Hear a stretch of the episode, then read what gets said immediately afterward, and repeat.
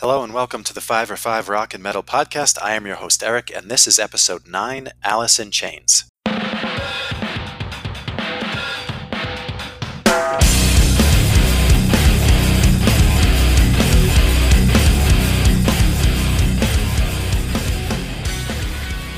All right, that was Ninja Ability with their song The Cage. And I'm very excited to be doing today's episode on Alice in Chains um, because I've got my friend Sarah on the line, and we're going to talk a little bit about Alice in Chains, and then we're going to go ahead and rank the f- top five albums. So, so I first started hearing about Alice in Chains um, by listening to the radio, really, back in like 1993, probably 1994.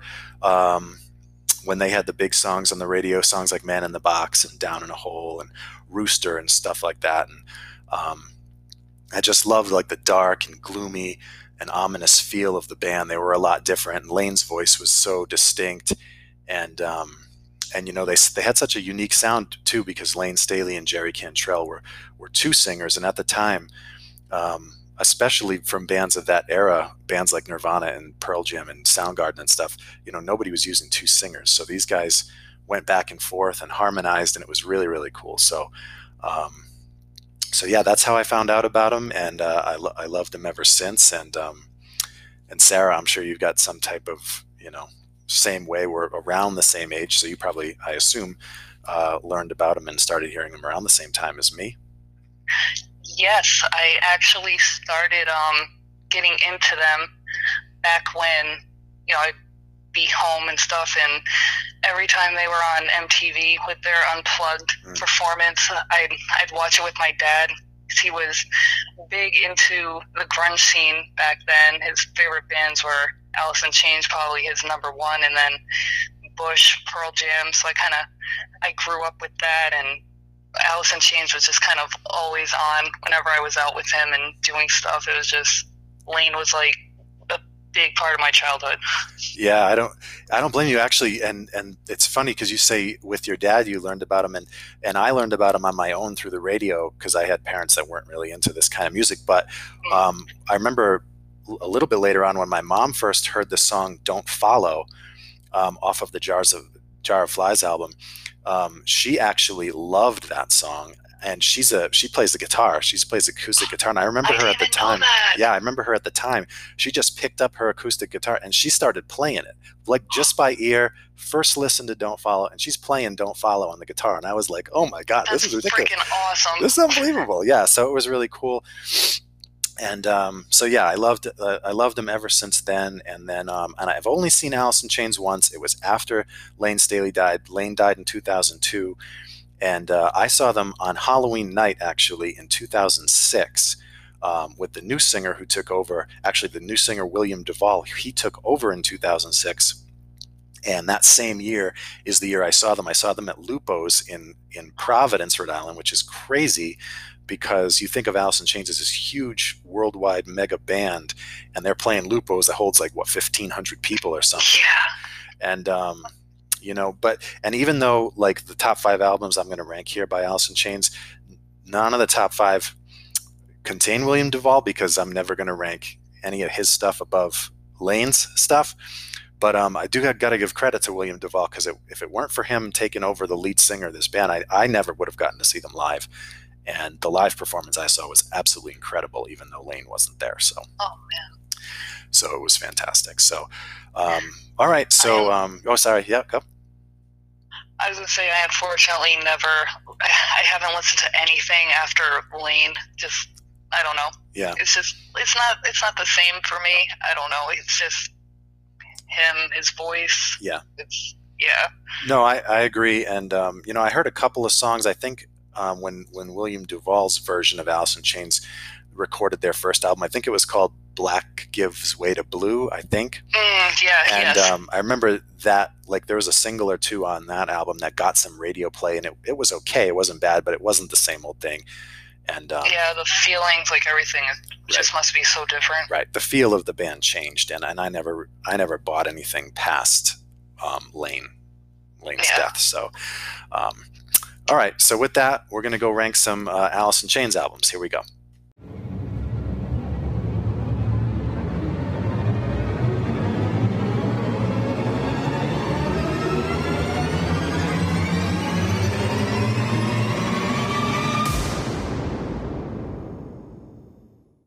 Number 5. So for album five, um, I've got Alice in Chains' debut album, Facelift. Um, so, like yeah, I said, it was the first album from 1990. Um, there was one big radio hit that they had on the album, and that was "Man in the Box." Um, but you know, this album had a lot more than than just "Man in the Box." The album opens with the song "We Die Young," and I absolutely love that song. It's one of my favorite Alice in Chains songs, and it, it was really uh, a great song about the times, that whole genre, and that whole that whole age when everyone was dying young, um, you know, drug overdoses and stuff. So, and that's what the song is about. And then, um, you know, unfortunately, so many of, you know, these guys and their peers did die young. Guys like Layne Staley and, you know, um, Kurt Cobain, of course, and and um, Chris Cornell. So, um, so yeah, I th- actually think um, "We Die Young" is the best opening track to any Alice in Chains album. Um, and uh, and I was reading about it the other day, and, and even Jerry Cantrell said to make their first album, they they wanted to have a moody aura, is the way he described it, and definitely this whole album does. And then it's not just "We Die Young." into Man in the Box, the way the album opens, but it's also got some great songs like Love, Hate, Love, and Bleed the Freak, and um, then the song I Can't Remember. So it's a it's got a lot of really good songs. So yeah, for number five uh, from 1990, I've got Facelift. Um, did you uh, did you have this one, uh, Sarah? Because I know a lot of people didn't have this album. I believe my dad.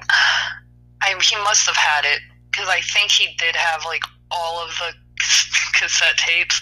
Yeah. With that had Layne, obviously. Right. Um, I I must have heard that one because, like I said, they were always kind of on.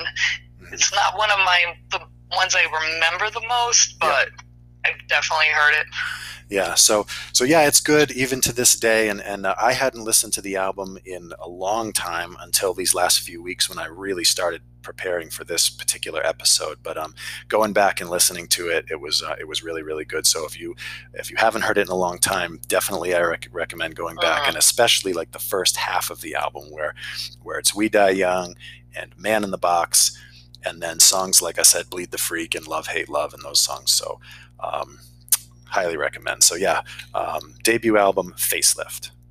Number four. So for number four, the number four album I have for Alice in Chains is their MTV Unplugged album from 1996, and um, you know this this was the first time I was really introduced to Alice in Chains. I saw it on MTV for the first time. I was absolutely blown away.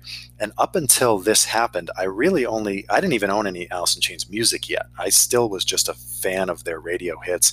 And at the time, before I saw this MTV Unplugged, Alice in Chains was a band that I liked and I, and I really wanted to buy one of their albums. But after seeing this, it really transformed for me into a band that I loved and a band that I needed to buy every single one of their albums. So it really changed everything for me. And and why I loved it is because it was it was just like really dark and gloomy and candle lit, and it had such a cool aura, cool, cool vibe, and everything about it, and Layne's voice especially, everything was just so sad about it.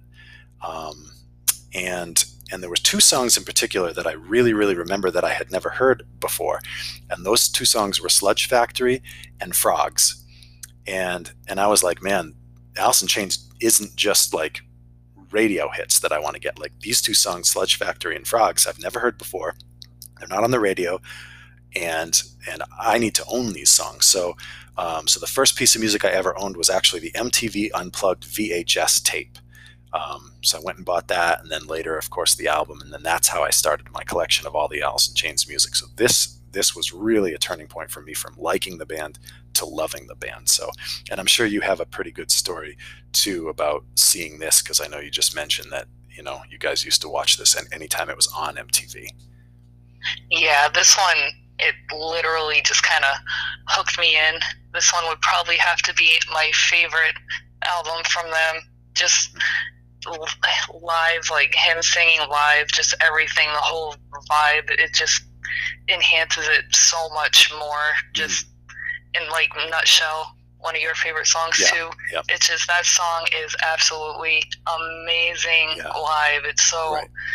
Oh man, just the sadness, emotions, like everything with that whole album. Definitely my number one favorite, probably one of my favorite albums of all time. Just yeah, it's just amazing. And especially when you when you have a sad song like Nutshell, and then you see Layne performing it live, and not only Yeah. live like in a concert setting, but live, sitting there on a stool, um, singing it like surrounded by candles, and it just and it just gives it such an added sense of emotion to that album and to that song, and um, you know it was good, and I still think, um, I mean, this was one of the greatest live performances of all time. It was Mhm. it was one of the greatest, maybe the greatest acoustic performance of all time, not just by them, but by any band ever. So yeah, I agree. you know, so this this thing for me in '96 really took everything to a new level, and this was, of course, done after all of Layne's studio albums had been recorded. Like this is really the last thing he did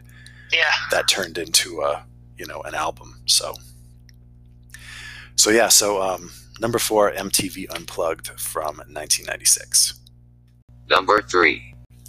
So for album three, I have the self-titled album from 1995, um, with uh, famously the three-legged dog on the cover. So um, this was the final album Layne Staley was the singer of, and um, you know it's crazy to think that the uh, the duration of of him as the lead singer of the band, his first album in 1990, his final album in 1995. It's such a short period of time and when you think of Alice in Chains, you know, Layne Staley's the first person you think of, really, but he had such a short career uh, in a five year span creating this music, and, and then that was it. So um, it's really, you know, crazy to think of in that respect. But uh, there were four big singles from this album, and those four singles were Grind, uh, Heaven Beside You, Again, and Over Now. And uh, on top of those songs, my favorite song on the album was Sludge Factory and then you also had great songs like frogs and um, and head creeps and brush away so this was a great album front to back and that's why i've got it number three and um, and so what do you uh, remember about this album sarah Uh, I know, again, it's probably one of my favorite songs off there. I always really like that song. Yeah. Um, I was thinking about how crazy it is that basically he was like singing, like the albums were basically with him for like a six year span. Yeah. But he created such a huge impression Mhm. that it just, it completely just taken over the identity of the band and everything. And that's just how big his presence was. It's, it's just amazing to me. yeah it's true because you know like we mentioned earlier william duvall took over the singing in uh, 2006 but you know so 2006 and he's still currently the lead singer of alice in chains so I mean, he's been with the band way longer than Layne Staley was with the band, but you know, never would anybody think of Alice in Chains and think of anything but Layne Staley. So that's, you know, that's it. So, um, all right. So yeah, number three uh, from 1995, uh, self-titled album. Number 2. So for number two, my second favorite Alice in Chains album is from 1992, and that's Dirt. And um, this was their most popular album. It was their best-selling album. It went four times platinum. It really catapulted Alice in Chains into the next level. And and you know they they probably had a lot of pressure on them too because you know they came out with their first album. They had a big hit in Man in the Box, and then you got to follow that up with something. And not only did these guys follow it up with something, I mean they had huge radio hits on this album. The album opens with Them Bones, which was a big radio hit, and then you've got songs like Down in a Hole, Rooster, and Would, which really were three of their all-time biggest hits. And then they've got other really, really good songs on this album too, like Angry Chair, which I love, and uh, the song Dirt, and Damn That River, and they've got a lot of good songs, and it's just got a really cool vibe to the whole album. And it really set Alice in Chains off uh, into the next stratosphere. So uh, so yeah, Sarah, I, I'm, I'm sure your dad owned this one too, and I'm sure you've heard it many, many times growing up. Oh yeah, this was. I think this was probably like his favorite album because this is the one I heard the most, especially with Rooster. Like Mhm. that song was just always on for me growing up. It's just one of the songs I probably heard the most in my life, and it's still probably one of my favorite songs. It's such a great song. Yeah, Um, you know, and this album too is um, right after this album came out was kind of when you really started hearing them on the radio, or I did anyway, with Down in a Hole and Rooster specifically. Those two albums probably got more radio play than anything. You know, you know. Yeah. so- Down in a Hole and everything. I that's another great song. Oh my god. Yeah, all these I'm getting so nostalgic right now. All Yeah. the stuff I grew up with. Right, exactly. You know, and um, so yeah, I had so much fun over the last week listening to all these albums because, of course, everybody remembers the singles because you you heard them so much. But then it's it's those other little songs on the album, the, uh, the little nuances of the album that you don't really remember until you go back and hear them.